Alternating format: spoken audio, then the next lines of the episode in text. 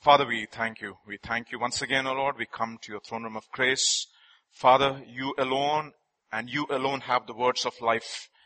Father, where, where can, where else can we go? Father, speak to us this morning, Father, through your word. Father, whatever is of you, Father, let it bring forth fruit in our lives and whatever is not of you, Lord, let it just fall to the ground in our lives, O Lord. I pray, Father, that Lord, you'd anoint us even as we hear and anoint each, me even as I speak, O Lord, and give us hearing ears and willing hearts to obey, O Lord, whatever has been spoken to our hearts this morning. Keep us from the evil one. Let the word not be stolen away, O Lord Father, by the birds of the air and the fowls of the fowls of the air, not even the cares and the deceitfulness of riches, O Lord. Let it not choke the word, but let it bear fruit in our lives, O Lord Father. Speak a blessing, O Lord Father, over the preaching and over the hearing of this word. Anoint us, grant us authority and unction in Jesus' mighty name. Amen. Okay.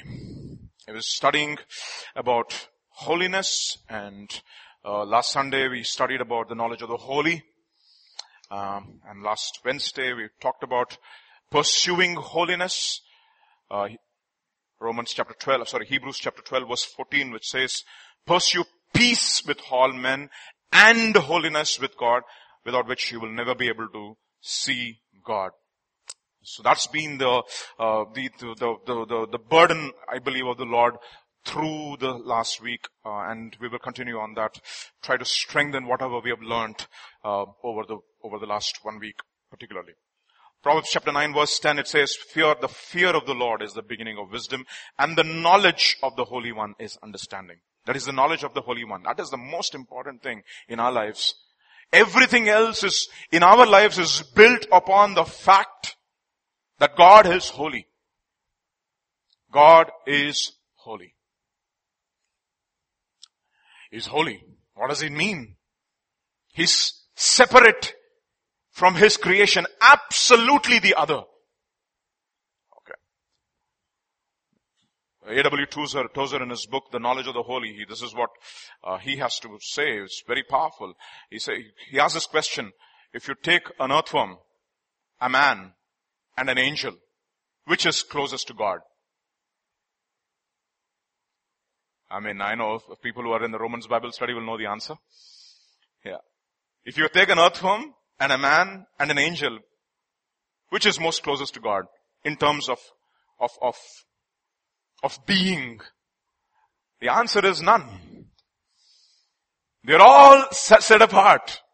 God is other absolutely set apart from His creation. That is what it means by being holy. It is not just moral purity or He's righteous. Everything, every attribute of God that we have been studying over the weeks and over the days flows from this fact that God is holy. That means He's not like us. He's not like man. That's what He says. He's not a man that He should lie or a son of man that He should repent. This is a foundation. No, that is the reason why uh, Psalms 11 verse 3 will say, if the foundations are destroyed, what can the righteous do? If what, if the foundations, what is the foundation upon which our life is primarily based? Is based on the foundation of the fact that God is holy. So important for us. I mean, this particular uh, sentence, I was, I mean, I was struck when Pastor was talking about this in, in, in, in, in our fasting and prayer on second Saturday last month. The foundation on which our faith is built is the fact that God is holy. If he is not, you know, the question is, how can a holy God forgive sin? How can he? How can he? A.W. Tozer again in that book, um, the, the knowledge of the holy, he says a very powerful statement. He says, we tend by a secret law of the soul to move toward our mental image of God. What is that?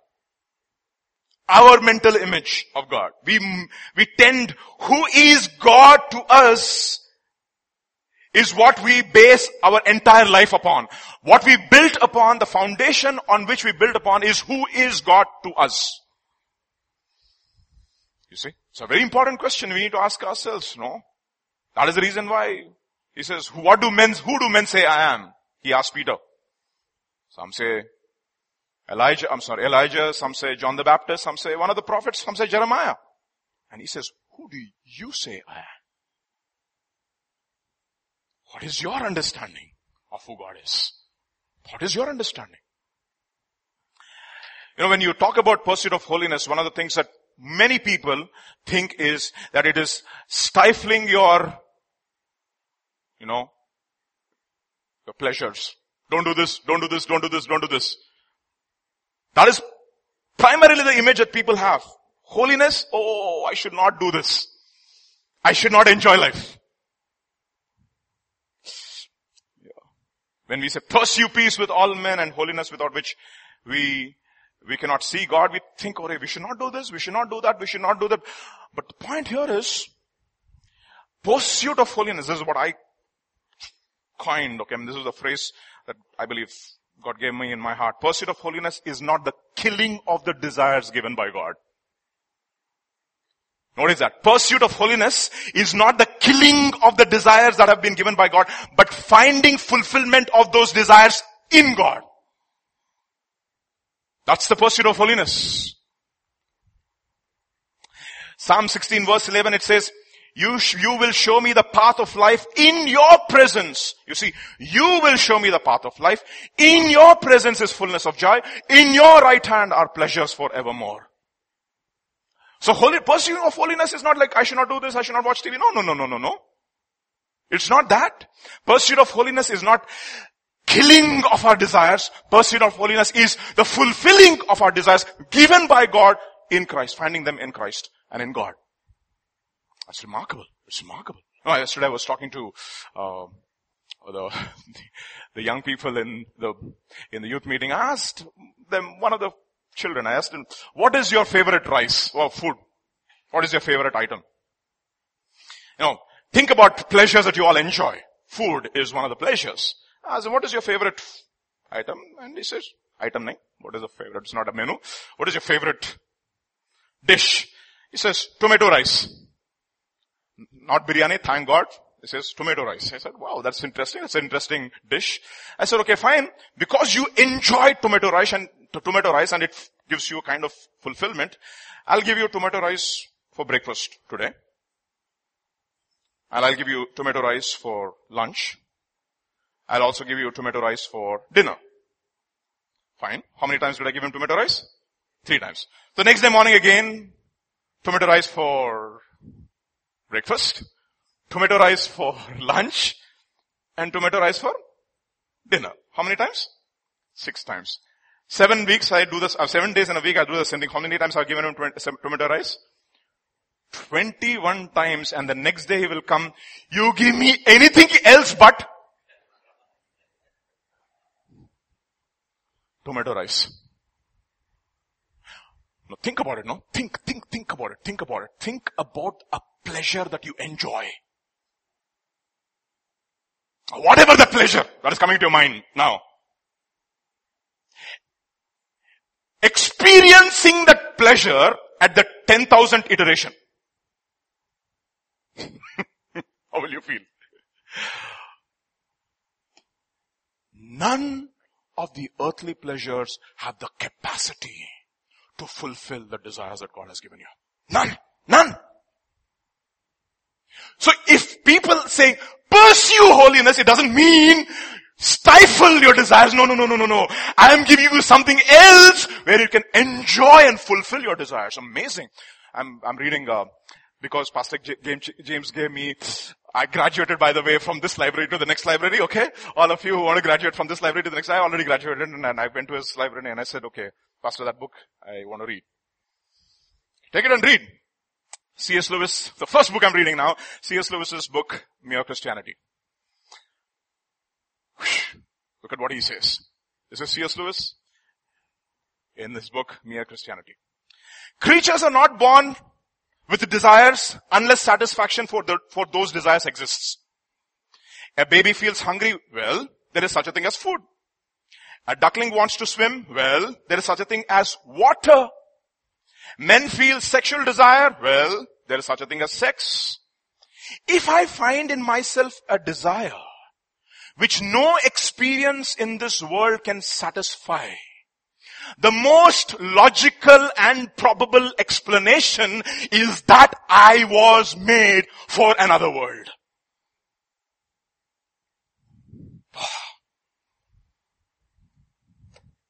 No relationship can give you the satisfaction that God, can give you.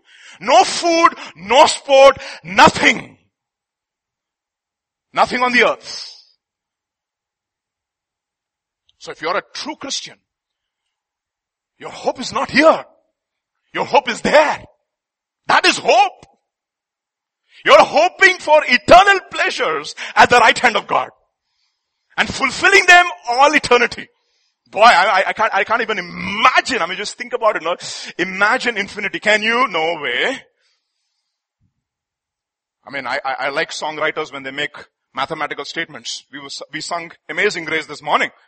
When we've been there 10,000 years, bright shining as the sun, we've no less days to sing God's praise than when we have first begun. It's a mathematical statement. Do you realize that?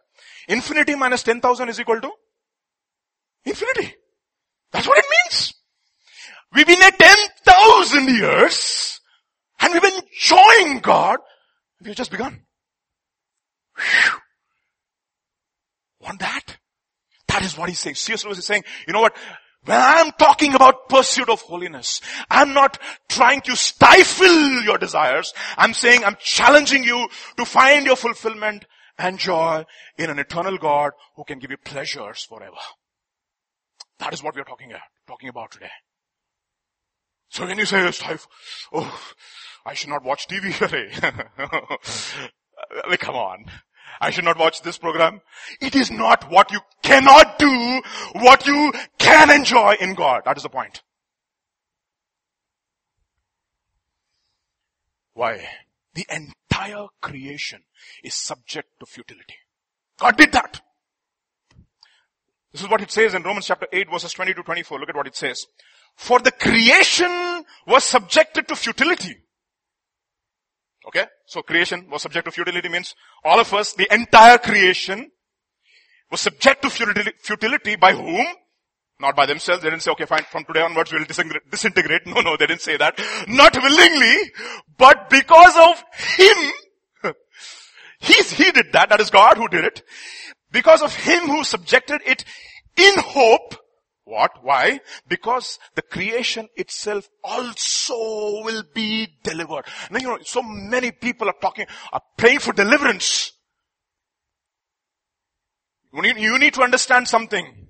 As long as you are here in this earth, it is impossible that you will be completely set free. No. Because the creation itself also will be delivered from its bondage to corruption into the glorious liberty of the children of God. For we know the whole creation groans and labors with birth pangs together until now. Think about the birth pangs, no? I mean, I, I remember when I went to the labor room with my wife,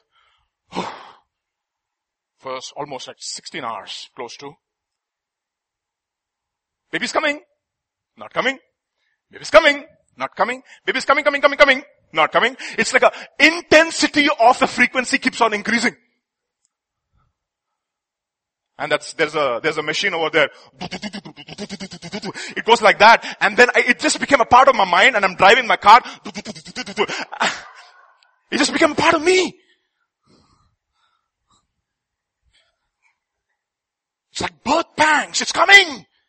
You see how things are the intensity of the happenings of the things on this, in this world, how it is, how things have changed over the last 10 years even in India.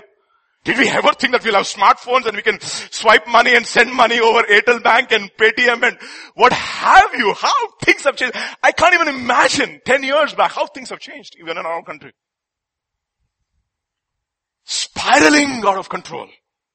Spiraling. For we know the whole creation groans and labors with birth pangs even until now. Not only that, not only creation, we also, he's talking about Christians, he's not talking about the people in the world. He says, we also who have the first fruits of the Spirit, even we ourselves groan within ourselves as we eagerly wait for the adoption of sons, the redemption of our bodies. Oh Lord, I want to enjoy that freedom, Lord Father. I want to enjoy that freedom. I want to enjoy that. I want to enjoy. That is the hope. For we, for we were saved in this hope, but hope that is seen is not hope. For who hope? Hopes for what he sees, but if we hope for what we do not see, we eagerly wait for it with patience. For a Christian, holiness now, enjoyment later. Lot of people want enjoyment now, holiness later. No, no, no, no, no, no. What we call as in English, delayed gratification. Okay? Delayed gratification. We, we, we, we apply that principle in our, I want a car. What kind of a car? Oh, maybe a Ikon, Ford, whatever. Three lakhs. I can get a Maruti 800. No, no, no, no, no. Let's struggle with our auto. Save up money. Save up money. Save up money. And then after you've patiently waited, go and buy an Ikon and we enjoy, we think, but it's not what, I'm just giving you an example. But you know what he's talking about? He's saying, you know what?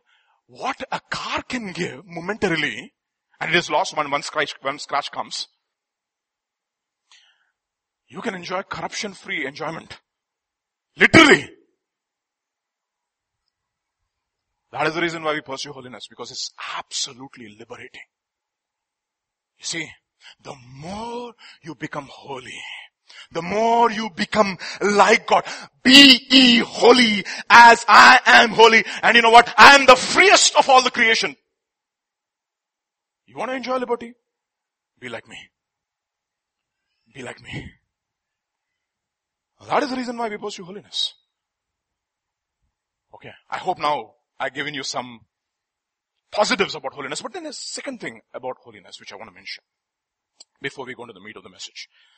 Pursuit of holiness is also something which searches because God is holy. It says in the book of Isaiah, I think it's chapter 30, it says, who can dwell in the midst of everlasting burnings? Amazing who can dwell in the midst of everlasting burnings, meaning God is a consuming fire and if you want to enjoy God, you need to be really fired up and deal with certain issues in your life. He searches. He searches and he shows and pinpoints areas in your life which, which need change, radical change if you will. Look at what he says in Exodus chapter 3 verses 5 to 6. Then he said, do not draw near to this place. This is the angel of the Lord telling Moses at the burning bush. Do not draw near this place. Amazing. The bush is on fire, but it has not been consumed. And, and he says, boy, the bush is on fire and it is not consumed. I want to see this marvelous sight. And when the Lord sees that he turns aside to see this marvelous sight, he says, take off your feet. Take off your sandals off your feet. Why? Because the place where you're standing is holy ground. Moreover, he said to him, I am the God of your father, the God of Abraham, the God of Isaac, the God of Jacob. And Moses hid his face. You need to understand when you are confronted by the holiness of God, you will not be able to stand him. It's everlasting burnings. His, his, his eyes will look through and see through the hidden motives of your heart. Like an X, I don't know, like an X-ray, maybe just goes right there to the hidden gut of your motive and says, why did you have that in your heart? That's exactly what happened to Sarah. Sarah laughed where? In her heart. She didn't even express it in her face. What do you laugh?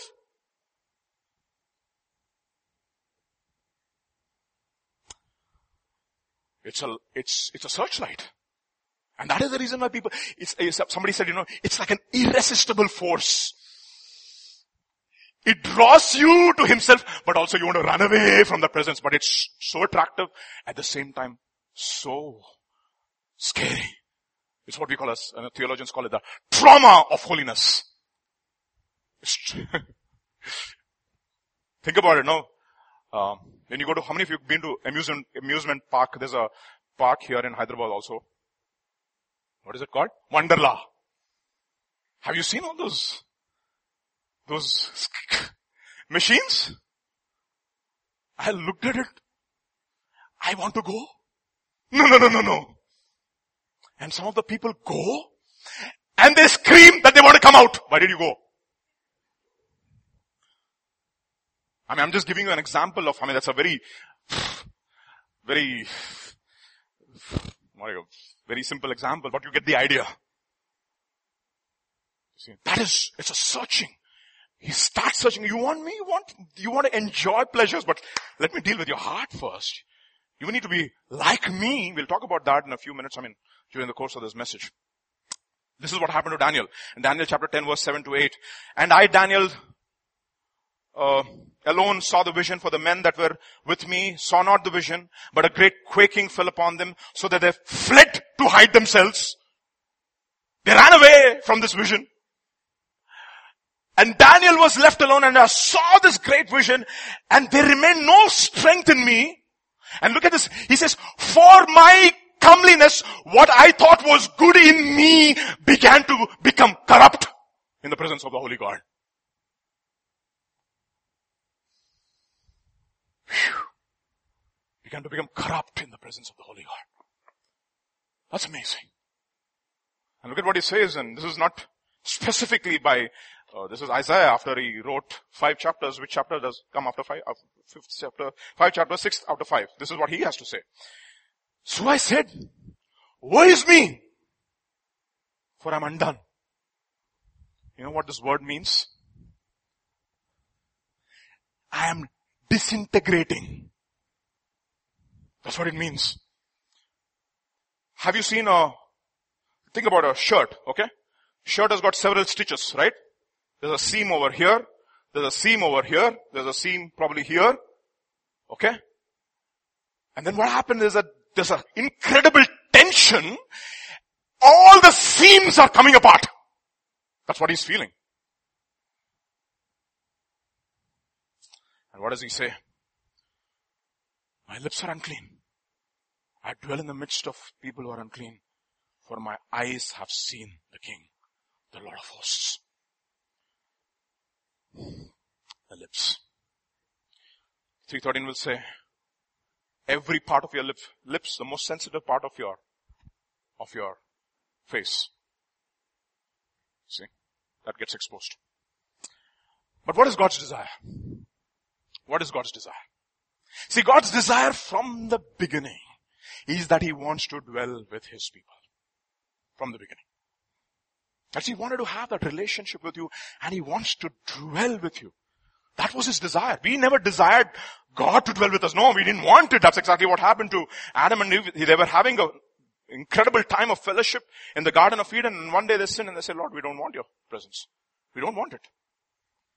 But God's desire is that he wants to really, really, really be there with you. So in Exodus chapter 25, this is what he says to Moses. He says, Exodus chapter 25 verses 8 and 9. And let them make me a sanctuary. That I may dwell among them. I want to dwell among my people. I want to have this intimate relationship with my people. According that, according to all that I show, that is the pattern of the tabernacle and the pattern of all these furnishings, just so you shall make it. Meaning, I'm giving you a pattern. You have to make it exactly the way that I show you. Why? Because I want to come and dwell among the midst of my people. I want to do that. I want to enjoy their presence and I want them to enjoy my presence. That is God's desire.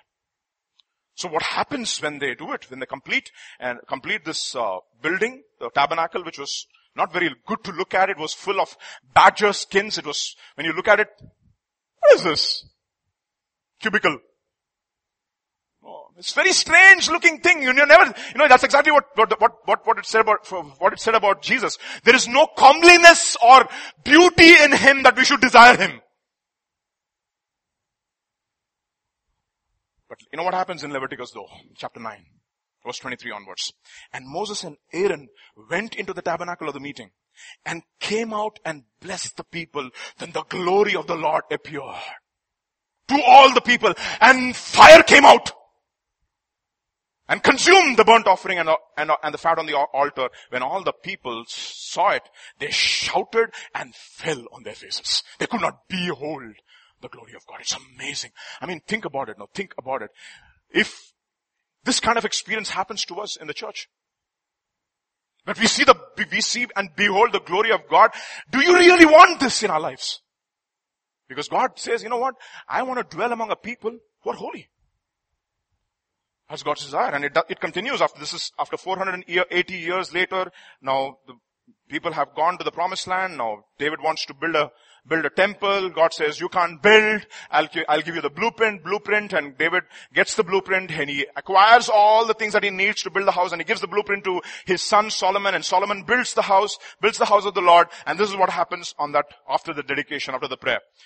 This is second Chronicles chapter 7. When Solomon had finished praying, fire came down from heaven and consumed the burnt offering and the sacrifices. And the glory of the Lord filled the temple and the priests could not enter the house of the Lord because the glory of the Lord had filled God, filled the Lord's temple. And what happens? And what happens when all the children of Israel saw how the fire came down and the glory of the Lord in the temple, they bowed their faces to the ground and on the pavement and worshipped and praised the Lord saying, for he is good, for his mercy endures forever. You cannot just stop praising God when you see the glory of God. You will just fall flat on your faces before God. That's amazing.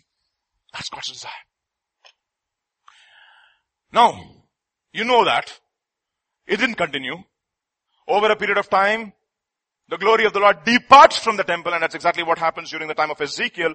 Ezekiel is being, sh- is being shown the vision of what the priests are doing in the secret places of the temple, how they're worshipping all these unclean things and the glory of the Lord slowly, the Shekinah glory of the Lord comes out and goes to the, to the, to the outer courts and to the, and, and to the, and it just keeps leaving the presence, I mean, uh, the, keeps leaving the temple, never to come back again. And then even when they come back and rebuild the temple, they all weep and cry and they say, you know what? Some of them, they say, the glory of the former temple was better than the glory of this temple. And they all are weeping. Some are worshipping, some are weeping. And then Nehemiah says, don't worry about that. A day is coming when the glory of the Lord, which you see, which your forefathers saw, it will be incomparable. And that was a promise which was given to Isaiah. In Isaiah chapter 57 verse 14 onwards. And one shall say, heap it up, heap it up, prepare the way of the Lord, take the stumbling block out of the, out of the way of my people. For thus says the high and lofty one who's inhabit, who inhabits eternity, whose name is holy. I dwell in the high and holy place and also with him who has a humble and a contrite spirit. You know what God is saying now? He says, I don't want to dwell in temples made with hands. I want to come and dwell among you. That is what my final destination is. I want to be like that. I want to be in the midst of you. I want to be in your heart. And of course, this gets fulfilled. When Jesus comes, John's Gospel chapter 2, and this is, this is when, then, when Jesus makes the whip, and he, he chases all the money changers out of the, out of the temple. Remember that? And then it says, my house is called the house of prayer, and you made it into a den of robbers. And the disciples look at it and say, the zeal of the house has consumed them. They remember that, that verse from Psalm 69. And the Jews really get upset with the whole thing and they come and ask him, John's Gospel chapter 2 verses 18 to 20. So the Jews said to him, what sign do you show us for doing these things? Jesus said, destroy this temple and three days I will raise it up. The Jews said, it has taken 46 years to build this temple and will you raise it in three days? But he was speaking about the temple of his body. You see, people always never got Jesus' message. Never. He used to show them a sign. Destroy this temple. Three days I will build it. 46 years. And you're saying, three days? Unless a man is born again, he shall not see. How can a man go back into his mother's womb and be born again? They don't get it. If you drink of my the water which I give you, you will never thirst again. You don't have a bucket to draw water. That's how many people are. They don't get it. You know what God's desire is? That He wants to dwell within you. This is what in Acts chapter 17 Paul tells the people in Mars Hill. He says, The God who made the world and everything in it, being Lord of heaven and earth, does not live in temples made by man anymore. Nor is he served by human hands as though he needed anything since he himself gives to all mankind life and breath and everything. And nowhere is he going to live. He wants to live in a temple, which is you. He wants to come and tabernacle inside of you. David Wilkerson calls it the fourth tabernacle. the first tabernacle in the wilderness, second, second tabernacle at Jerusalem, third tabernacle, Jesus Christ himself, and fourth tabernacle, the ultimate destination that God wants to come and dwell among his people and inside each one of us. Each one of you, each one of you.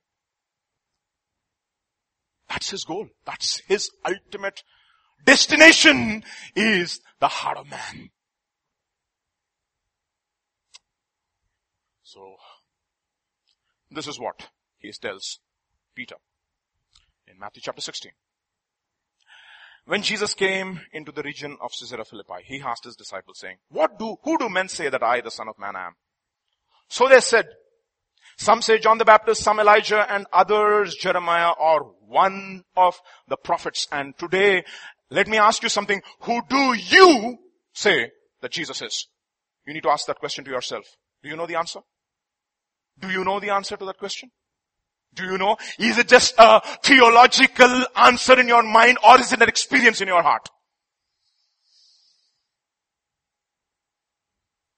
Oh, Jesus is the Son of God. I mean, that is, that is an answer by root. But is that an answer by experience? Is Jesus really in your heart? Is he all to you? Is he really your Lord? Or is he only your savior? He said to them, but who do you say I am? Simon Peter answered and said, you are the Christ, not a Christ. You are the Messiah, the son of the living God. Jesus answered and said to him, blessed are you, Simon Bar-Jonah, for flesh and blood has not revealed this to you, but my father which is in heaven. And I also say to you that you are Peter, a stone, and upon this rock, upon this rock I will build my church and the gates of Hades shall not prevail against it. That is the promise that he has given to Peter.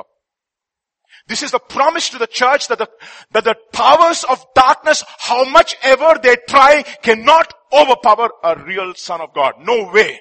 No way, no way. That is the reason why Sister Elsa was praying. No weapon formed against us shall prosper. And every lying tongue that is going to raise against in judgment, we shall condemn. Why? Because this is our, our heritage as the servants of the Lord, not because of our own righteousness, because our righteousness is of Him. Is of Him. You are the Christ upon this rock. This is the revelation. Who do you say that I am? And upon that rock, God is going to build His church in your life. Do you know that? What does it tell me? Every person in the New Testament has to have a personal revelation of the Christ in their lives. Otherwise you will never be able to build a temple for Him to be dwelling in. You are the Christ. That is a revelation. That is the rock on which He is going to build the church. And He says to Peter, I will give you the keys of kingdom. And whatever you bind on earth will be bound in heaven. And whatever you lose on earth will be loosed in heaven. Why? Why? Because your life is built upon a personal encounter with the Christ. With the Christ. With the Christ. What is it? What does it mean to have an encounter with the Christ? What does that mean? What does that mean? To really, really have an encounter with the Christ. Who is this foundation in other words? What is this foundation? Who and what? Same. First Corinthians chapter 1 verses 9 to 11, chapter 3 verses 9 to 11. For we are God's fellow workers. You are God's field and you are God's building. Did you get that everybody? Who is God's building? You are God's building. According to the grace of God which was given to me as a wise master builder, I have laid the foundation and another builds upon it. But let each one of one take heed how he builds on it. For, why? Because no other foundation can anyone lay than which is laid, which is Jesus Christ. What is this foundation? Still the answer is not given. What is this foundation? And who is this foundation? Let's probe a little more. It's Ephesians chapter 2 verses 19 to 22. now therefore you are no longer strangers and foreigners but fellow citizens with the saints and members of the household of God, having been built on the foundation of the apostles and the prophets, Jesus Christ himself being the chief cornerstone, you see that? Jesus Christ himself being the chief cornerstone in whom the whole building being fitted together grows into a what temple? Ah, holy temple in the Lord. And then in whom you also are being built together for a dwelling place, this word, a tabernacle of God in the Spirit.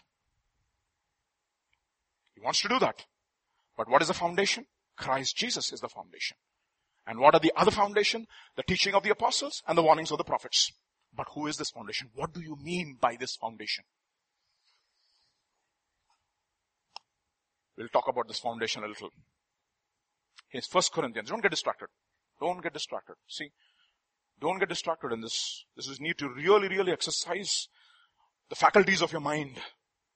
See, praise and worship is just not singing. The most ultimate form of worship is listening. Do you know that? You know why? Because while praising and worshipping, you are speaking. And God is listening. While preaching, God is speaking. You are listening. So who should get more amount of time? You speaking to him or he speaking to you? You got that? So which is the most intense form of worship therefore? Listening or speaking? Listening. QED. Hence proved. You see? That is the reason why James says be slow to speak, quick to hear, slow to anger, why? Because the wrath of man does not produce the righteousness that God requires. You want the righteousness that God requires, be slow to speak, quick to hear, quick to obey. Okay? Children? It's very important. I know this is the most distracted generation. I know I've seen uh, a bunch of you from age 3 to age 22. No, so I know what I'm talking about. And even, even age beyond 22. A lot of elders are also so dis- distracted easily. Look at what he says, the foundation. Moreover, brethren, I declare to you the gospel which I preached to you, which also you received, and in which you, what? Stand. Got that? By which also you are saved. If you hold fast, I mean, I love that, Noah. Boy, you need to hold fast, saints. It's just not God holding you. You need to hold God. That is the reason why he says, you are God's building if you hold fast the confidence even until the end. Hebrews chapter 3. Hold fast that word which I preach to you unless you have believed in vain and it's quite possible many people believe in vain. You know, because they don't hold fast. Look at what he says. For I delivered to you first of all that, I, that, that which I also received, that Christ, look at that. No other foundation that can be laid other than Christ. What? Christ died for my sin. The Son of God died for my sin. According to the scriptures. And that he was buried and rose again. According, on the third day. According to scriptures. Meaning what? It says, in uh, Romans chapter 4 verse 25, who was delivered up for our offenses and was raised again for our justification so that he can bring us to God. It says in uh, Peter, first Peter chapter 4, he says, Christ also suffered once for sins, the righteous for the unrighteous, so that he might bring us to God, who was put to death in the flesh, what was made alive in the spirit. He was died once, the righteous for the unrighteous, so that he might bring us to God. And upon this foundation, upon this foundation, that we can never ever be a part of the body of Christ unless we have the assurance in our hearts that our sins have been forgiven. The question is, do you have that? That is, that is what, that is what I mean by having a true encounter with God. So many people, they have a lip sync with God, but they don't, they never, have been convicted of their sin. They never said, Lord, they have never genuinely repented all of their lives. No. They've only said a prayer, repeat after me. You could have said that even in your baptism. Have you repented of all your known sins? Yes. But what was that repentance? Did it change your heart? Did it change the way you think? Did it change your decisions? Did it change the way you spend your money? Did it change the way you spend your time? Has it wrought some fruit which was made of repentance in your life? Or otherwise it's just a shallow repentance, my dear brothers and sisters. And so many Christians are building a building, a huge building on a shallow foundation. And you know what is going to happen? One day there is going to be a flood which is coming, there's going to be a rain which is coming, and the building which is built upon a shallow foundation, that will be exposed and it will just fall to the ground. It will fall to the ground. A man of God said, adversity does not show who you really are. Adversity shows who you're already becoming. So difference. You're already there. It just exposed you. Showing you that your foundations are very, very, very shallow. So many, so many, so many believers. They don't have a strong footing. So there's a shallow foundation. Okay. That is the foundation upon which he's going to build. First Peter chapter 2. As we come to him, a living stone rejected by men, but in the sight of God, chosen and precious, you yourselves like living stones are being built up as a spiritual house to be a holy priest, priesthood, to offer up spiritual sacrifices acceptable to God through Jesus Christ. For it stands in scripture, behold, I'm laying in Zion a stone, a cornerstone, chosen and precious, and whoever believes in him will not be put to shame. That is the reason why John's Gospel chapter 3 verse 36 will say, whoever has the Son has life. Whoever does not have the Son does not have life, but the wrath of God remains upon him. And how can you be, how can you come to God when His wrath is against you? Think about it. How can you come? How can He make you a part of that building? So honor is for you who believe, but for those who do not believe, the stone that the builders have rejected has become a cornerstone, a stone of stumbling, and a rock of offense. They stumble because they do not obey the word as they were destined. And God is building a house. Uh, building a house in each one of our lives, coming to Him, and we are all living stones. We are not just stones. We are living stones. You know, think about it, no? You know how the, the second temple was built? The stones were brought from the quarry. At the building site, there was no sound. Very quiet.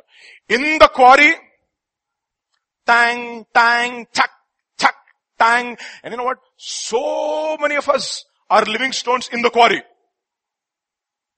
And God is taking the hammer of the word of God and tang, little bit of pride over there, tang, little bit of lust over there, anger, bitterness, shaping you nicely in the quarry and you, and you, and you're wondering why you are going through so many situations in your life. You know why? Because he, you are a living stone, not a dead stone. You are in the quarry and God is shaping you so that you can, you can find your rightful place in the body of Christ. That is the reason why so many of us are going through trouble and we are resisting the work of Lord. Why Lord? Why me Lord? why me? Why me? Why me? You know what he says from Amos? You only have I known among all the nations of the world and therefore I will punish you for your sins. Think about it now. If you have a Christian student and a non-Christian student, both of them copy. Who gets caught? Christian will get caught. Without a doubt, it happened all the time with me. If I wanted to do something, I will get caught. You know what? And if I was not caught, I come to church. That day the word will be specifically for me, for my compromise. And God will show. And you know what happens? No peace in your heart. All the time. You know, a Christian can never be comfortable in a sin. Never. Never, never, never, never. You will be caught. That is the reason why he's told, it's very easy to remember. Numbers 32, 23. What is it? 32, 23. 32, 23. 32, 23. Okay? Be sure your sin will find you out. What is that? Be, or is 23, 32, I'm not sure. I, I think it's 32, 23. Numbers 32, 23. Okay? Be sure your sin will find you out. You can never escape. Especially if you're God's child and if His hand is over, over your life, you can never escape. I promise you that. I will promise you even now, and it will be more severe upon you than any other person. Okay? I remember John Piper's son, his name is Barnabas Piper. Like that word. Barnabas Piper. Born in a Christian family. Okay. He knew all the Christian ethics, but you know, really he was really not convicted in his mind, no? He went to work, he was dishonest in his workplace. And because I believe he was John Piper's son, he lost his job.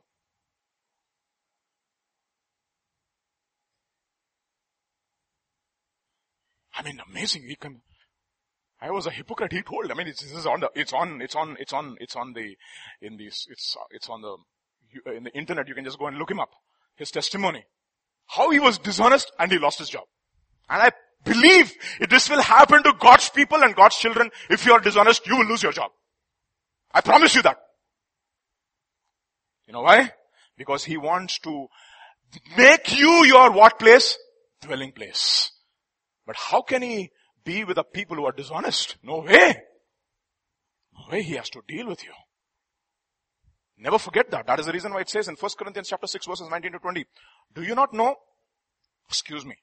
This is, can I just give me a minute please? Just give me a minute if you don't mind please. Oh. oh. What happened here? Oh, just give me one minute. I've just lost here.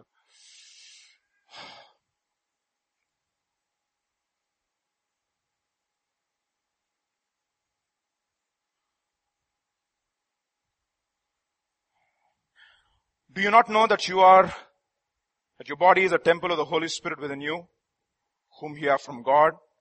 You are not your own. You are bought with a price. So glorify God in your body. Okay? So how do I glorify God in my body? Question today. How do I make myself a dwelling place for God to continuously dwell? That is what I'm going to do. Five things. Five things I'm going to point out. So that I can prepare myself for to be a dwelling place for God. To be a dwelling place for God. This is 1 Corinthians chapter 6 verses 19 to 20. I'm going to show you the five things, so pay careful attention. So this is found in 2 Corinthians chapter 6 onwards. five things to ensure that you will be a dwelling place for God. Five things. Do not be unequally yoked with unbelievers. Four. No, list of five rhetorical questions. If you have answers to those five questions every day of your life, you are continuously preparing yourself to be a dwelling place for God. First, for what fellowship has light or has righteousness with lawlessness? First, check your fellowship. What communion has light with darkness? Check your communion. What accord has Christ with Belial? Check your agreement. And we'll talk, we'll talk, we'll see what that according is. Or what part, part has a believer and unbeliever? What agreement has the temple of God with idols? So look at this five things. What fellowship has righteousness with lawlessness? What communion has light with darkness? What accord has Christ with, Christ with Belial? What part has believer with an unbeliever? And what agreement has the temple of God with idols? For you are the temple of the living God as God has said. Five things. Question. What fellowship? What communion? What Accord. What? Part. What? Agreement. Five things. Five is interesting. Five is a number of grace. Amazing. Five things. If you want to appropriate or rather make your temple a dwelling place for God to dwell in, five things God is talking about. First thing. What fellowship? Also called as partnership. What fellowship has righteousness with lawlessness? Question is, either you are on the side of righteousness or you are on the side of lawlessness, but you are never in the middle. Got that? So how do I know that I am actually in the side of righteousness and not in the side of lawlessness? God will give us an answer. Matthew chapter 24 verse 12. And because lawlessness will abound, the love of many will grow cold. You know, so many people will actually fall out of love with God. That is the reason why C.S. Lewis said, very powerful statement, he said, love is not an emotion, it is an act of will. It is never an emotion. John Piper goes one step ahead. and says, marriage is not being in love. It is keeping covenant. That's a completely totally different thing. It is not about just being in love. Because the initial feeling of love will fall away over a period of time. If you are married for a considerable period of time, you know what I'm talking about. If you think that your marriage is very good, I will ask your wife. Because lawlessness will abound, the love of many will grow cold. Question, how is your love for God today? Is your heart on fire for God? Or have you lost that fire? That is the reason why, you know, one of the, one man of God said, I want every preacher to be a burning bush. They have to see him on fire and his, that he's not being consumed. And when they turn aside to see, they can also get fired up the same way that Moses was fired up. That is the reason that Paul says, you know what? I, we are workers together with him for your joy. Second Corinthians 1.24. I am working together with him for your joy. I am working because joy has to be worked upon. It is not automatic because righteousness, peace and joy in the Holy Spirit. That is the kingdom of God. Lawlessness will abound. And the love of many will grow cold. How is your love for God? And that is the reason the indictment against the Ephesian church is you have lost that first love. That devotion is gone.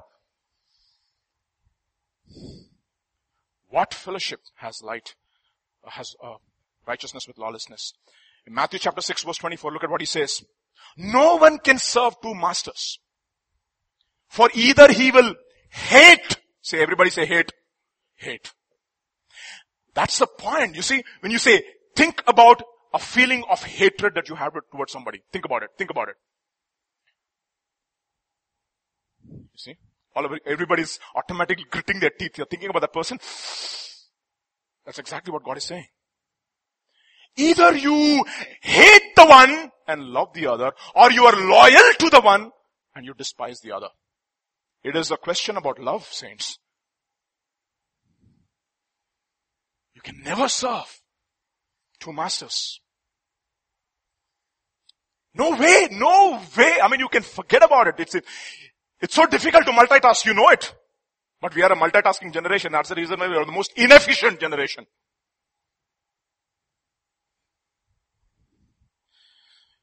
Hebrews chapter 1 verse 8 to 9. This is what he says about Jesus. But the son, but to the son he says, your throne, O God, is forever and ever. A scepter of righteousness is a scepter of your kingdom. You have, look at that, loved, say, everybody say, loved righteousness. Say that. Loved. And you have what? Hated iniquity. Do you have a hatred for lawlessness in your life? Do you really, really have a hatred toward lawlessness when you see sin in your own life? Do you hate it with all of your life, with all of your heart, or do you secretly admire it? And that is the reason why I love Pilgrim's Progress. Remember? Faithful? Faithful, you know, uh, Pilgrim is asking the question to Faithful. Tell me about your story. He said, in my story, I met an old man. You know what was his name? Adam. Oh, Adam was the old man. He had three daughters. The lust of the flesh, Lust of the eyes, pride of life. And Adam said, you can marry all these three and they can give you nice, nice goodies. And then you know what happened? Faithful said, no, I rejected Adam and I kept running away from Adam. And even as I was running away, somebody was chasing me. Who? Chasing me with a whip. And who was that person? Moses was chasing me with a whip. And he came and he started flogging me. And I'm asking Moses, why are you flogging me? Why are you flogging me, Moses? Because secretly in your heart, you desire the lust of the flesh, the lust of the eyes and the pride of life. And you said, oh, wretched man that I am, who can save me from this body of death? And Jesus comes and saves him. Secretly. You know what? This is the uneducated John Bunyan who can articulate some of the most intricate truths in deep down inside of our heart in such a beautiful way. Do you desire? Do you really love your sin or do you hate your sin? Do you hate your anger? Do you hate your impatience? Do you hate your lust? Do you hate your sin, my dear brothers and sisters? And that is what is going to determine if you really love God. Blessed are those who hunger and thirst for righteousness, for they shall be filled.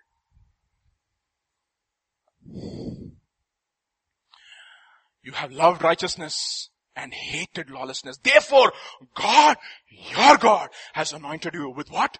With oil of gladness. You know what? You have exceeding joy. You know why? Because now you're saying, Lord, I don't want to take pleasure in momentary things. I want to enjoy eternal pleasures and instantaneously God gives you that exceeding joy and you'll start enjoying Him even here, even here, even now. Ask Paul and Silas.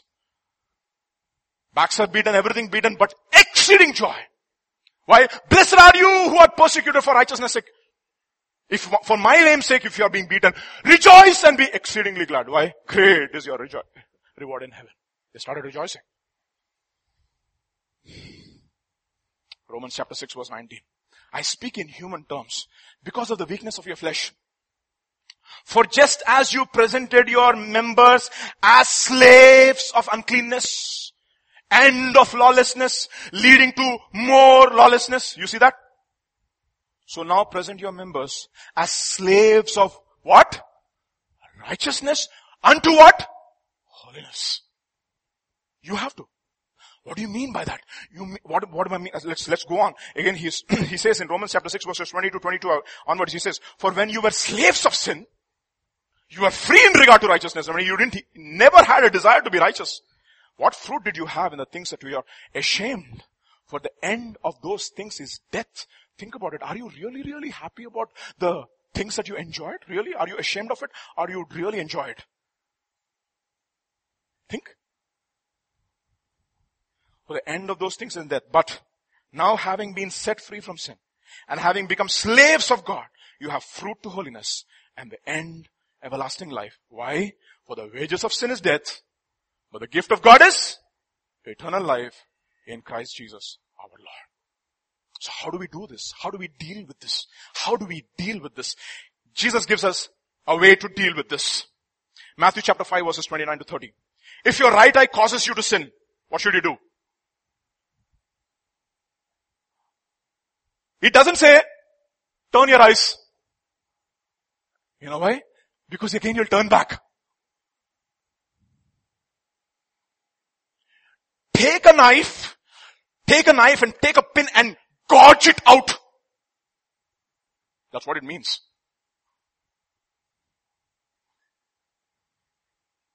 I mean, in other words, be so ruthless with sin in your life.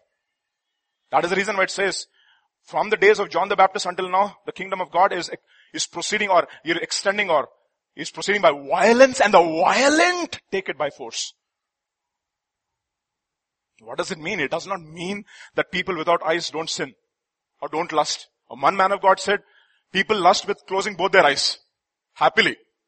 He's not talking about that, but be so conscious about the fact that you love that sin and ask God, Lord, make me hate it, Lord. Make me hate it.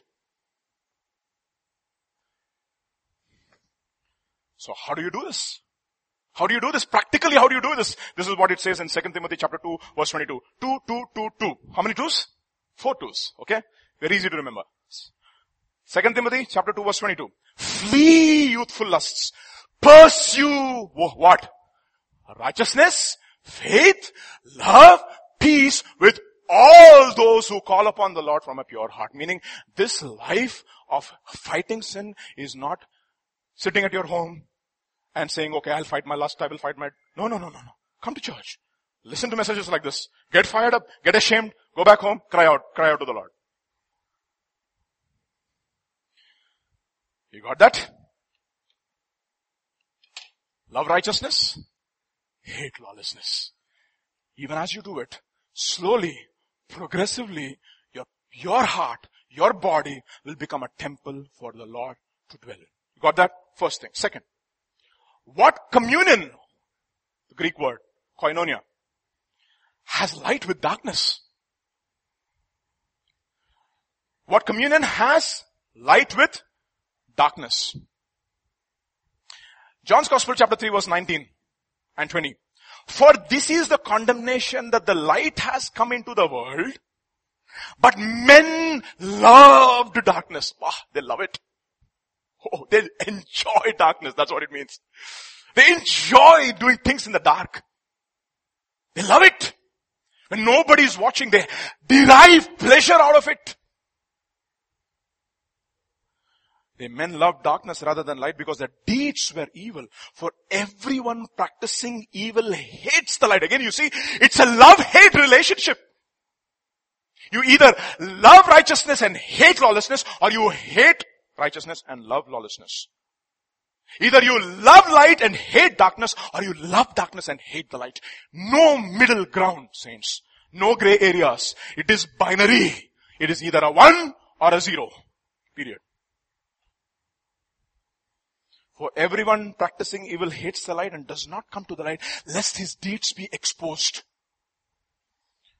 But he who does the truth comes to the light that his deeds may be clearly seen that they have been done in God. What does it mean? People who are transparent and people who are not pretenders. They are absolutely clear about their life. They don't pretend. They're honest.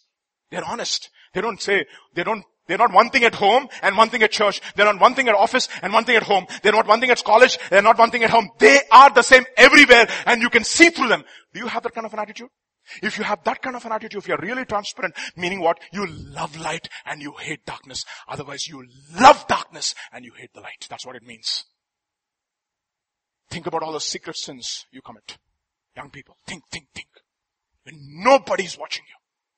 When nobody is watching you, that is what you really are. Not when your father or your mother or your boss is watching you. That is exactly who you are.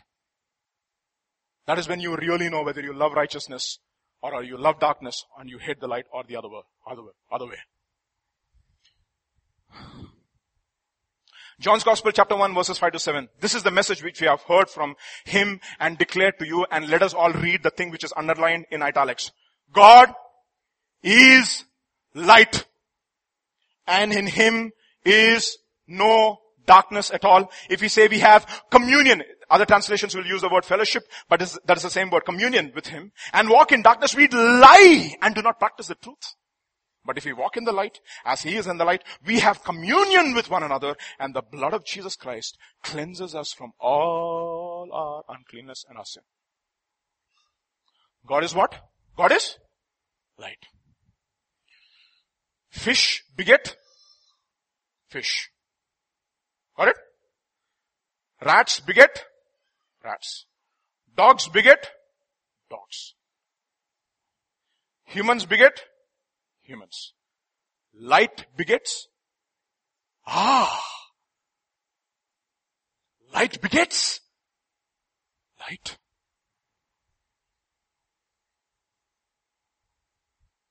If you are a child of God? You are? Like Him? Exactly. You are what? Light? Hey, you're going too much into, I mean, just prove me from scripture, brother. Ephesians chapter 5 verses 8 onwards. For you were once what? Not in darkness. You were once darkness, but you are light in the Lord. Walk as what? Children of the light. Baba. If God is light, what should you be?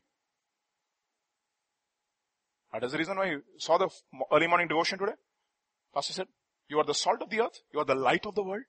You are light, just like your father. There is, there should be nothing hidden about you. That's what Jesus told the Sanhedrin. He said, I did everything in the open. Whatever I spoke, I spoke in the open. For which one you're putting me to death? Everything was in the open. Everything about my life is open. Walk as children of light, of the light,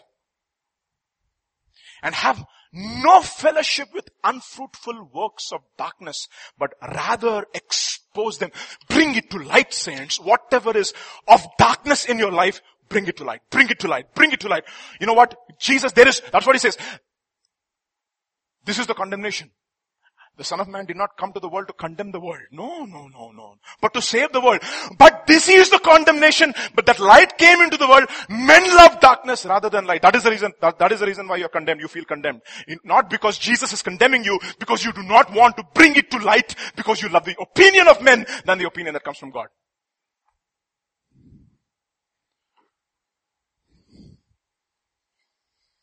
Have no fellowship with the unfruitful works of darkness, but rather expose them for it is shameful even to speak of those things which are done by them in secret.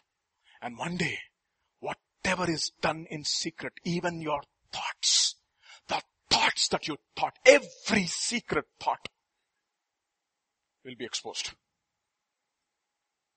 Do you believe that? Do you believe that or has it become a cliche because you heard it so many times in GTC? Do you have the fear of God?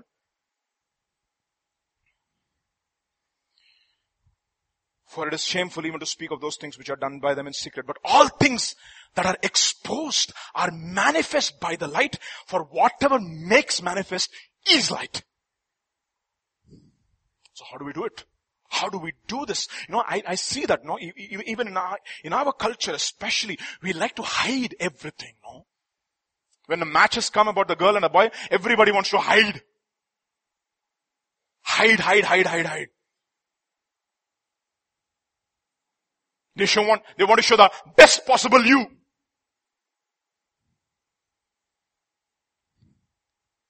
And what happens to marriages? Because they're based upon false foundations. There is no truth in marriages and therefore they will fall apart after a while because it's not built upon the foundation of truth. No. Because you have hidden and hidden and hidden. So what does scripture say? James chapter 5 verse 14. Is anyone sick among you today? Let him call the elders of the church. How many of you really call the elders of the church? And explain your problem? You know, one man of God, his name is Watchman, he said very interesting thing. He said, when you are a, in a pastoral position, you should be able to listen to people. Listen to what they are saying and also listen to what they are not saying.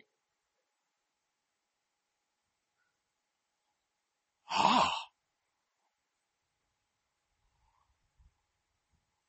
Listen. Who's sufficient for these things? But if you're really a man of discernment, you come to Pastor James, he'll show you experiments.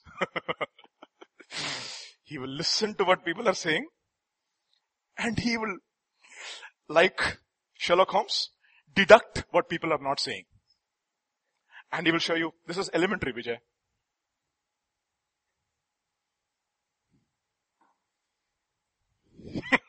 My name is Vijay, Dr. Vijay. He says elementary Dr. Vijay.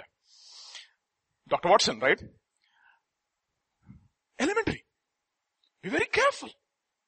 When you come to the pastor, what are you saying? And what are you not saying? Actually, what are you not saying is the problem. And how we like to camouflage general, with generalities. Please pray for such and such a person. He's going through a tough time. Why? Something he did. We don't want to bring that to light. You know why? Because we love darkness. We love the approval of men. We don't love deliverance. So he says, let him call the elders of the church and let them pray over them, anointing with the oil in the name of the Lord, and the prayer of the faith will save the sick, and the Lord will raise him up. And if he has committed sins, because if, in other words, if the sickness is because of sin, they will be forgiven. And he says, confess your faults one to another. Pray for one another that you may be healed. Bring it to light. Saints. This is difficult. Oh, easier said than done. But if you really desire that your heart and your body should be the temple of the Holy Spirit, you'll say, Lord, bring it out, Lord, bring it out, bring it out, bring it out. I don't want to pretend. I don't want to pretend. I mean, I, I like, that is the reason why, you know, I love men of God who are honest even after they became big in the ministry. I mean, I'm, I'm sharing this because this is on the open forum. John Piper, he was, he, he, was being interviewed by a, a, couple of guys and he says, how is your, how is your family life? He said, I did, all, I, I did all that I could. But you know what? Two of my children don't believe. He has four sons, actually. Four sons, one daughter. Two sons don't believe. And he says, two sons don't believe. And every time I go to the pulpit, and my heart is broken because two, two of my sons, they don't honor and respect what I preach. He's not boasting and saying, all my children. No, no, no, no, no. I love that. And you know what he said? He told the elders, do you want me to step down please? Wow. You know, every time he says, if you're really in an eldership position, don't hide things that are going on in your marriage. Tell your elders. Tell your, your people whom you are accountable to. Because they can pray for you. Because it's not about reputation, saints. It's about your heart and your body being a temple of the Holy Spirit.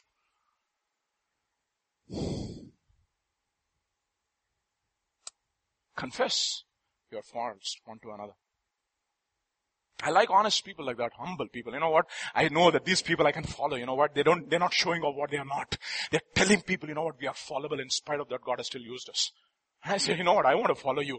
You know, God who dwells in eternity, whose name is holy, is going to dwell in your heart because you're humble and contrite. He's going to dwell in your heart. Because you have that spirit which can contain him. The infinite holiness and majesty is contained in vessels which are humble and contrite. That's remarkable. Next one. What concord, what accord, what accord has Christ with Belial. You know what the word in, in, in, in, in Greek is symphony, music.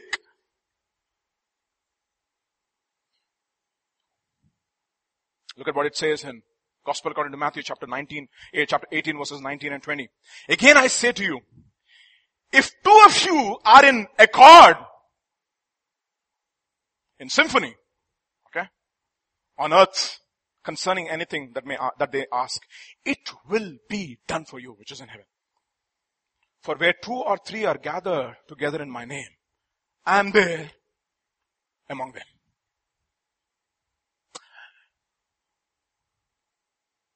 Symphony. He's talking about two agreeing. He's not even talking about two or three. He's talking about how many? Two. If you spare, I mean, I, I, shared this sometime back in the church, but spare a little bit of Hebrew, okay? Just spare a little bit of Hebrew. Show you something very interesting. Man in Hebrew is called Ish. Ish is man. Aleph, Yud, Shin. If my Hebrew class was here, they will all know what I'm talking about. That is man. What is woman? Isha. Because she was taken from man. It's very interesting. Aleph, Shin, and Hey. When God created man, or other humans, He created them how? Male and female in His image. So He put a part of Him in man, He put a part of Him in woman. Okay. So, this is Yud in man, He in woman. Both are common. Aleph and Shin are common. You see that? Okay. What is Yud and Yud and He? It's Yah, means Yahweh.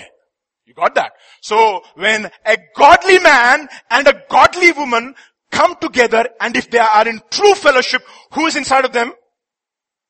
Yahweh is there. Ah, now comes the very interesting point.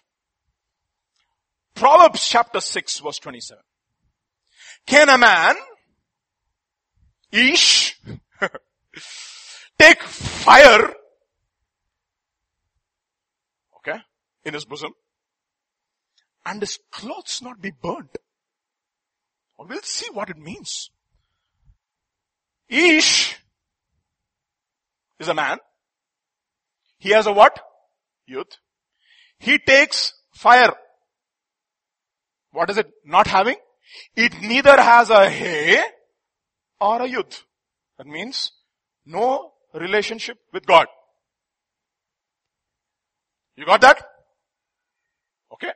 If a man takes a person who is not in having a relationship with God, what is he taking? Fire. Okay. Now you know why firecrackers keep coming from a home. On that particular day, either the man or the woman or both have become fire. And what happens to the house? Boom. Be very careful whom you marry. Know for a fact that she loves the Lord and not you. More than the Lord. Otherwise it's fire. Can a man take fire? Question. Can a man take fire in his bosom and his clothes not be burned? So answer the question. Answer the question. If a man takes fire in his bosom, his clothes will be burned. What is clothes symbol to? What is clothes symbol to? Righteousness. Righteousness.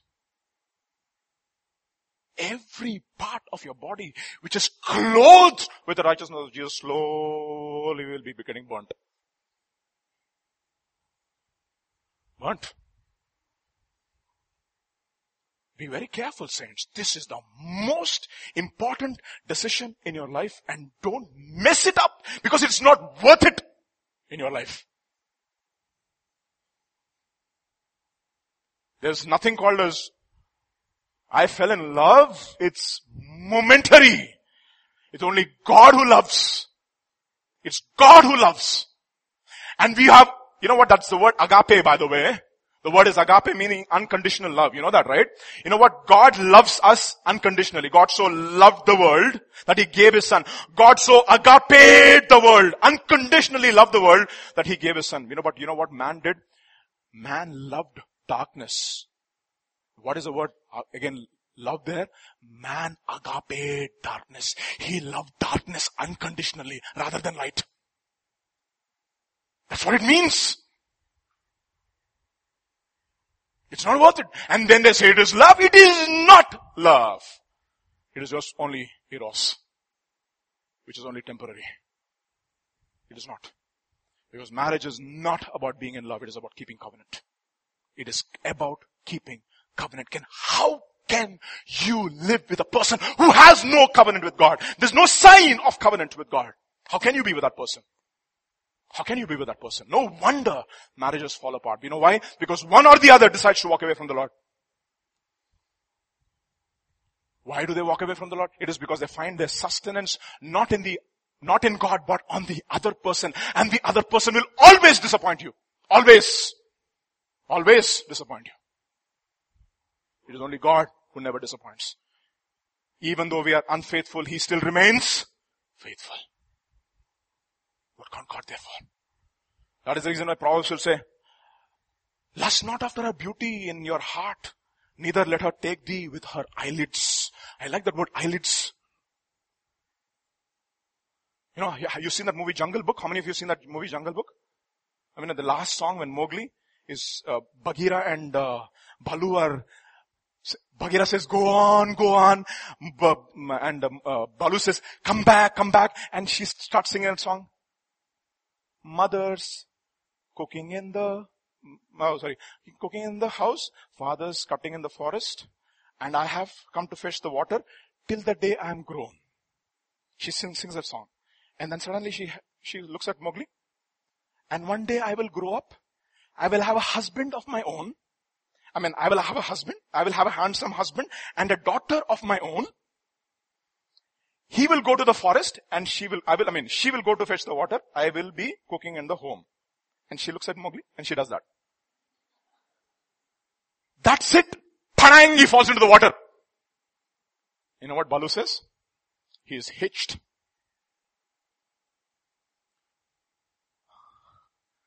I mean, that is just love with your eyelids. And he says, don't lust after her eyelids in your heart.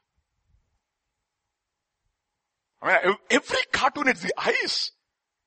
You've seen Aladdin? the eyes of the princess attract the guy. Look at what he says, for, the, for by the means of a whorish woman, a man is brought down to a piece of bread and adulteress will hunt for the precious life. Can a man take fire in his bosom and his clothes not be burnt? Answer, clothes will be burnt. You want to keep, see, you, holiness comes at a high price, saints.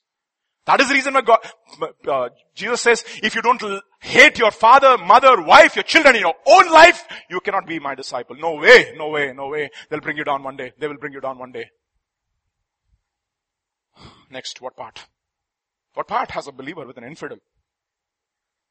Acts chapter 8 verse 8 to 8 to 13. But there was a certain man called Simon and before, and which before time in the same city used sorcery and bewitched the people of Samaria, giving out himself was some, giving out that himself was some great one, to whom they all gave heed from the least to the greatest saying, this man is a, is, is the great power of God. And to him they gave, they had regard because that of a long time he had bewitched them with sorceries, but when they believed Philip preaching the things concerning the kingdom of God, and the name of Jesus Christ, they were baptized, both men and women. Then Simon himself believed also and was baptized.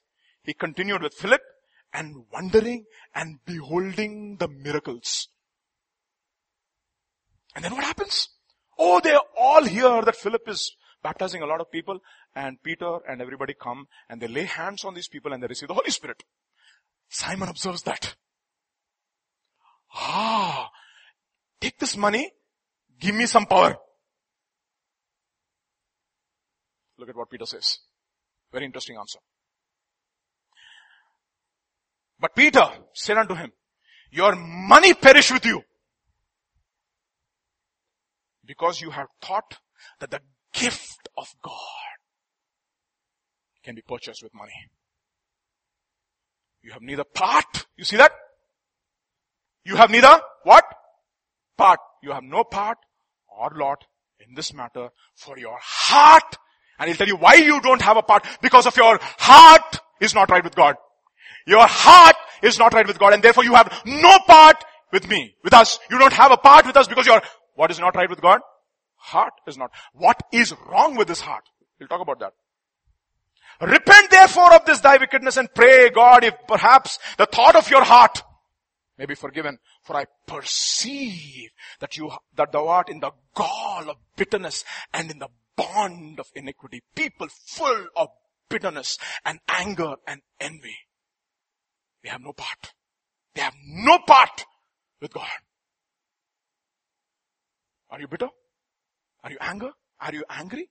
Are you full of iniquity? Are you really, really, really envying somebody else's position and positions of authority? Is there a sense of competition inside of you? Or are you sold out to God? That's the question. What part? Simon answered, pray to the Lord for me that none of these things which you have spoken will come upon me. You know what he's talking about? I don't want the consequences for my sin, but he will never repent. You see that? Never repent.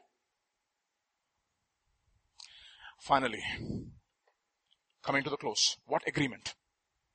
What agreement? And what agreement has the temple of God with idols? For you are the temple of the living God. James chapter 4 verse 4 will say, adulterers and adulteresses, do you not know that friendship with the world is enmity against God? Whoever therefore wants to be a friend of the world makes himself an enemy of God? Or do you think that scripture says in vain, the spirit who dwells in you yearns jealously? Draw near to God and he will draw near to you. Cleanse your hands, you sinners. Purify your hearts, you double-minded. In other words, God is saying, you know what? If in your heart, apart from me, you have any other person in your heart or thing or a career or what have you, Think about it. What is your prayer today? Many people wrote their prayer requests. By knowing your prayer request, we know, or you know, we not we know, you know where your heart is. Is it for the kingdom? Or is it for some idol of yours? You know, it's very interesting in 2 Kings chapter 17 verse 33. You have to, you have to, you can go home and turn there. 2 Kings chapter 17 verse 30, 33 it says, they fear God and they serve their own idols. Interesting. They feared God, but they served their own idols. That is the reason why when Jeremiah was looking at those people who came, to the temple, he stood outside the temple and he said, don't say the temple of the Lord, the temple of the Lord, the temple of the Lord. No, don't say that. Don't say that. You, will you commit adultery? Will you commit fornication? Will you commit all kinds of things through the week and on Sunday morning you come and say, Oh Lord, we we worship you and we praise you. We have been delivered to do all these things. Will you say that? Has my house, is, is it a house of prayer or has it become a den of robbers? He's asking that question to many of us today. Ah, do you really, really are zealous for, to fight sin in your life? To fight every idol of, idol which takes his place in your life? Are you, are you saying, Lord, this, you are there, Lord. Nobody else, nothing else. Not even a position of leadership or authority. No way. You and you alone. Luke's Gospel chapter 20, 14, 26 and 27, it says, if anyone comes to me and does not, look at that, look at that. Everybody say that. Hate, hate hate his father. That is the reason why so many people get offended with Christianity because it says, how can you hate your father? How can Christianity call for hatred for father and mother? Jesus says if you hate, if you love anybody more than me, you actually hate me. Does not hate his father and mother, wife and children, brothers and sisters, yes, his own life also, he cannot be my disciple. And whoever does not bear his cross and come after me, he cannot be my disciple. He cannot. Look at what he says in Matthew chapter 16. From that time onwards, Jesus began to show to his disciples that he must go to Jerusalem and suffer many things from the elders and chief priests and scribes and be killed and be raised the third day. Then Peter took him aside and began to rebuke him saying, far be it from you, Lord. This shall not happen to you. And you know what he says? Get thee behind me, Satan. You are an offense to me, for you are not mindful of the things of God, but the things of men. Then Jesus said to his disciples, if anyone desires to come after me, let him deny himself, take up his cross daily and follow. That is the reason why preaching of the cross is foolishness to those who are perishing.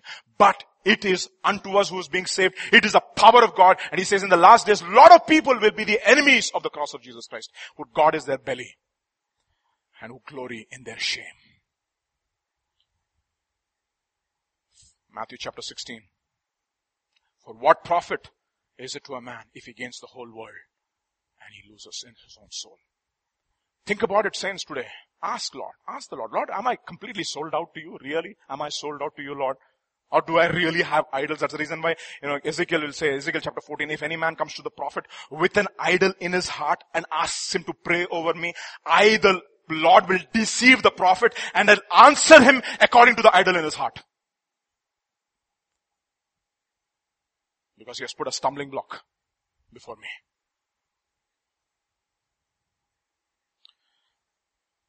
But God wants to dwell with us. And if you really, really start desiring this way and you say, Lord, no way, Lord. I'm for you, Lord. Because I know you are for me. You are for me. God is for you, saints. God is not against you. That is the reason why I told through prophet Jeremiah, I have plans to prosper you, not to harm you, to give you a hope and a future and a desired end. Not now, in the future. In heaven. Fight. Fight all these things in your heart and make your heart a dwelling place. And this is, that is the reason why you have to cooperate with the Holy Spirit. He does it for you. Work out your own salvation with fear and trembling. For it is God who works in you to will and to do His good pleasure. That is a promise. That is the reason why Paul says, forgetting things that are gone behind, I take hold of that thing for which Christ has taken hold of me. And I don't give up. I love that verse. Uh, Revelation chapter 21 verse 1 onwards. Now I saw a new heaven and a new earth. For the first heaven and the first earth have passed away and there was no more sea. It was a transparent glass. You know why? Everybody has come through this process of pruning and you can look at those, those people, nothing to hide, everything transparent. If you put one light, it will go through them onto the other side. Everything clear under the blood of Jesus Christ. Nothing to hide. Also there was no more sea. Then I saw, I John saw the holy city, New Jerusalem coming down out of heaven from God, prepared as a bride adorned for her husband. And I heard a loud voice from heaven saying, behold what? Behold the tabernacle of who? Of God is with men and he will dwell with them and they shall be his people and God himself will be with them and be their God and God will wipe away every tear from their eyes. There shall be no more death, nor sorrow, nor crying, no more pain, for all the former things have passed away. They overcame him, the devil, by the blood of the Lamb and by the word of their testimony, and they did not love their lives unto the death. You know why? Because they knew there's something more beyond death. Eternal pleasures in the presence of God, where God himself will dwell with them. Do you desire that today? Do you desire that today? And are you searching in your own life? Are you searching? Searching and searching for another promotion, another hike, another place, another job, another, what have you and you're never content. Look at Roger Federer. I don't know what is going to happen to him after he retires. I think he'll go mad. Not Rafa, because he's got Rafa Nadal Academy, okay? Something else. You see, they'll go mad. They'll go mad. You know why? Because they're looking for temporal. You know what God says? Seek ye first the kingdom where? Kingdom of God and His righteousness and all the things will be added to you. But what we do, we, every time pastor says, you seek the things and you expect the kingdom to come. No way. No way.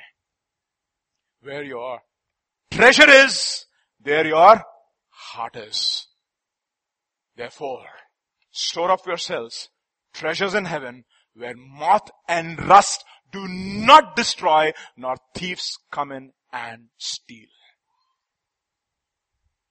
This morning, I hope the message has spoken to your heart and you are really saying, Lord, I want to pursue holiness, oh Lord. I want my heart, my heart, my life, my family, my, the things that you've entrusted into my hands to be an extension of your hands, your arms, your eyes, everything. Let them be an extension, Lord. You will dwell with me. You will, you will work through me, oh Lord. Grant me grace to that end. If that is your prayer, stand up this morning. Stand up this morning in the presence of the Lord. Stand up and say, Lord, Father, I want to enjoy eternal pleasures, O Lord. Pleasures at your right hand, saints. That is something you can only experience. I, it's inexplicable. It is something which you yourself have to enjoy and ask God to give you. And God is never going to throw pearls before swine. If you don't desire it, you will not have it. It is a question of desire. It is a question of where your heart is what you love and what you hate. Do you love righteousness and hate iniquity? Do you love darkness or you hate darkness and you love light? Where is your heart this morning? Ask God to deal with your heart, that your heart will be a dwelling place of His Holy Spirit. Oh Lord, this morning we come to you, oh Lord. We humble ourselves before your mighty throne, oh Lord. I pray, I believe I have communicated what you have laid on my heart to you, to your people, beginning with me, O Lord. Father, so many of us, O Lord, we are fearing you and we are worshipping our own idols, Lord. We have our own idols, O Lord. And we fear God and we worship them. Father, I pray, Lord, that you would give us a singular determination, O Lord, this morning. That you and you alone O Father, as the psalmist says, O Lord Father, whom I have in heaven but you, O Lord. There's nothing on earth I desire beside you. My heart and my strength, they may fail, but God is the strength of my heart and my portion forever. Oh Lord, let that be, let that be, oh Lord, the desire of our heart. Oh Father, if there are no desires, Father, to that end I pray Lord, you would create those desires in our heart because we do, we in ourselves don't have those desires, oh Lord. Oh Lord, I pray Lord Jesus, you would come and speak from the youngest to the eldest, oh Lord. Show them a taste of heaven, oh Lord. Show them a taste of how it is to walk with the Holy One of Israel. Oh Lord, the joy and the delight to please you. Oh Lord, I pray Father, that Lord, that will truly, truly be the cry of our heart this morning, oh Lord. That we will not seek for anything less, oh Lord. Not anything less. Not job, not money, not relationship, not marriage, not financial. Oh Father, will desire you and you alone. You and you, you alone, oh Lord. Oh Father, grant, you said delight yourselves in the Lord and He will give you the desires of your heart. Oh Father, we have nothing good apart from you, O Lord. Apart from you, there is nothing good in us. Our goodness does not extend to you, O Lord. You are our hope. You are our salvation. All we can do is cry, O Lord. All we can do is cry, O Lord. Cry to you, O Lord. Cry to you this morning. Jesus, Jesus, visit, O Lord, your people. You know every heart this year, this morning, O Lord, who is truly seeking, so many of them failing, but seeking you, O Lord. You know them, O Lord, who have tried and failed, O Lord. You're telling them this morning, keep on trying, keep on failing, keep on trying, but one day victory will be yours because you have, you have not trusted in yourself, but you have trusted in the Holy One of Israel. Some may trust in horses, some may trust in chariots, but we will trust in the name of our God, looking unto Jesus, the author and finisher of our faith who for the joy that was set before him endured the cross. And we were your joy, O Lord. We were your joy. O Lord. Father, enable us to joy in you, O Lord. Enable us to delight in you, O Lord. Enable us to g- g- delight spending time with you, O Lord. Enable us to spend our money in your kingdom, O Lord. Enable us to spend time in your presence, O Lord. O Father, that you, O Lord, will be the preeminence. O Father, in all things in our life, O Lord. Even as that, that's the promise that you have given to us as a church, O Lord. I pray, Father, that you grant us grace to that end. We pray, O Lord, this morning. We cry out to you, O Lord. We cry out to you, O Lord. We cry out to you. I cry out to you, O Lord. Beginning with me, O Lord, let us there be a consistent hunger and thirst for righteousness and hatred for lawlessness and for darkness in our life, O Lord. Oh Jesus, have mercy, O Lord. Have mercy, O Lord. Have mercy, O Lord. Have mercy, O Lord. Have mercy. Oh Jesus, have mercy, O Lord. Have mercy. Mercy, Lord. Mercy. Mercy, Lord.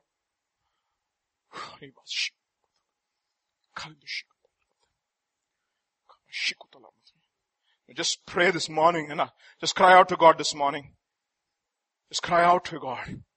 Just take a few minutes and say, Lord, come. Visit me, O Lord. Visit me. If the worship team can come, we'll sing that song. Salvation belongs to the Lord. Be to our God forever, ever and ever. Hallelujah, Lord.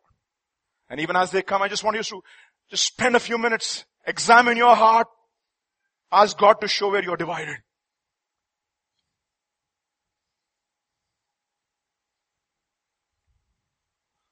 Can one of you please come, worship team? Hallelujah. Hallelujah. Touch, Lord. Touch, Lord. Touch, touch, Lord. Touch. Touch. Touch your people. Then just don't go back without pouring your heart, without pouring your heart to Jesus this morning. Whatever is troubling you. Whatever is troubling you, whatever is your desire this morning, lay it at the altar.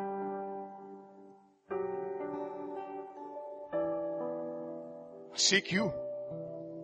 Seek the giver and not the gift. Salvation belongs to our God.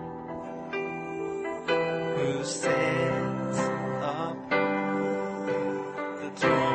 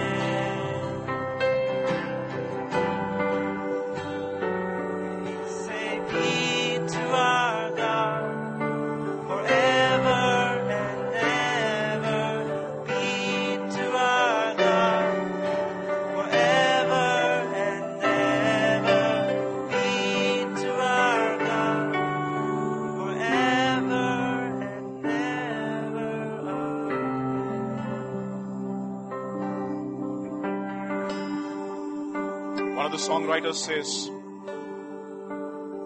let the beauty of Jesus be seen in him, in me.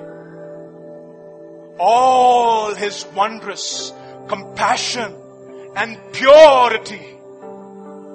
O thou spirit divine, all my nature refine till the beauty of Jesus be seen in me.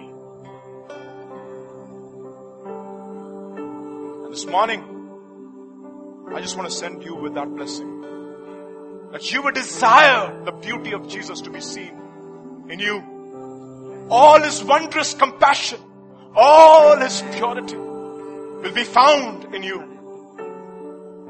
And you will allow the Spirit of the living God to refine your character till the beauty of Jesus flows through each one of our lives.